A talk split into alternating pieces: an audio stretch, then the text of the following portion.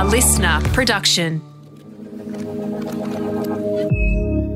I'm Katie Williams, and this is Live Better.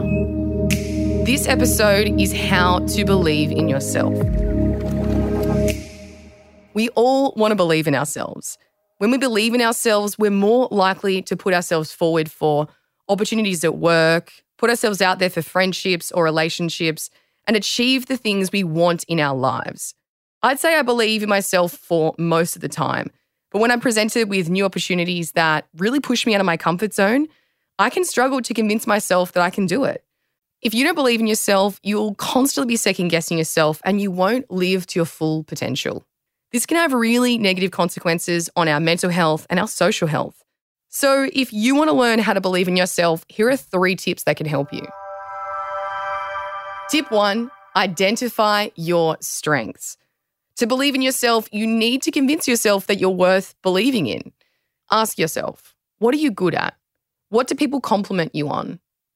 And what do people ask your advice on? Maybe you're really good at cooking. Maybe people tell you all the time that they like the way you organize yourself. Maybe people ask you for advice about their relationships because they know you're a good listener. Have a think and write down everything that comes to mind. You can also ask the people closest to you to help add things to the list. Tip two is identify your achievements. When you don't believe in yourself, you might downplay the things that you've achieved. This could look like telling yourself, anyone can do this, or it's not a big deal. If this sounds familiar, write down a list of some of the things you've achieved and what you did to achieve that thing. This could be something like getting a promotion at work. Ask yourself, what did you do to achieve this thing? Did you take on extra responsibilities? Did you work late? Did you ask for feedback so you can improve? If you start to link your work to your achievements, you'll be able to see what you're doing actually has an impact and believe that you can do it again. Tip three is celebrate. Okay, so you've worked on your strengths and your achievements. The next step is to celebrate them.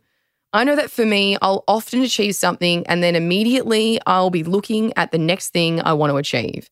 I don't give myself the time to sit in this achievement. But we need to sit in our achievements and feel proud so that we can draw on these feelings when we're questioning ourselves. So think of something that you can do to celebrate your successes. I like to share my news with my friends and family, buy a nice bottle of wine, or go out for a meal to celebrate. So, to summarize, identify your strengths, identify your achievements, and celebrate them. You can hear how I went working on my mindset in my podcast, Better For It. Search Better For It podcast, Imposter Syndrome Challenge, and Tackling Self Criticism Challenge. And follow me on Instagram at Katie Williams.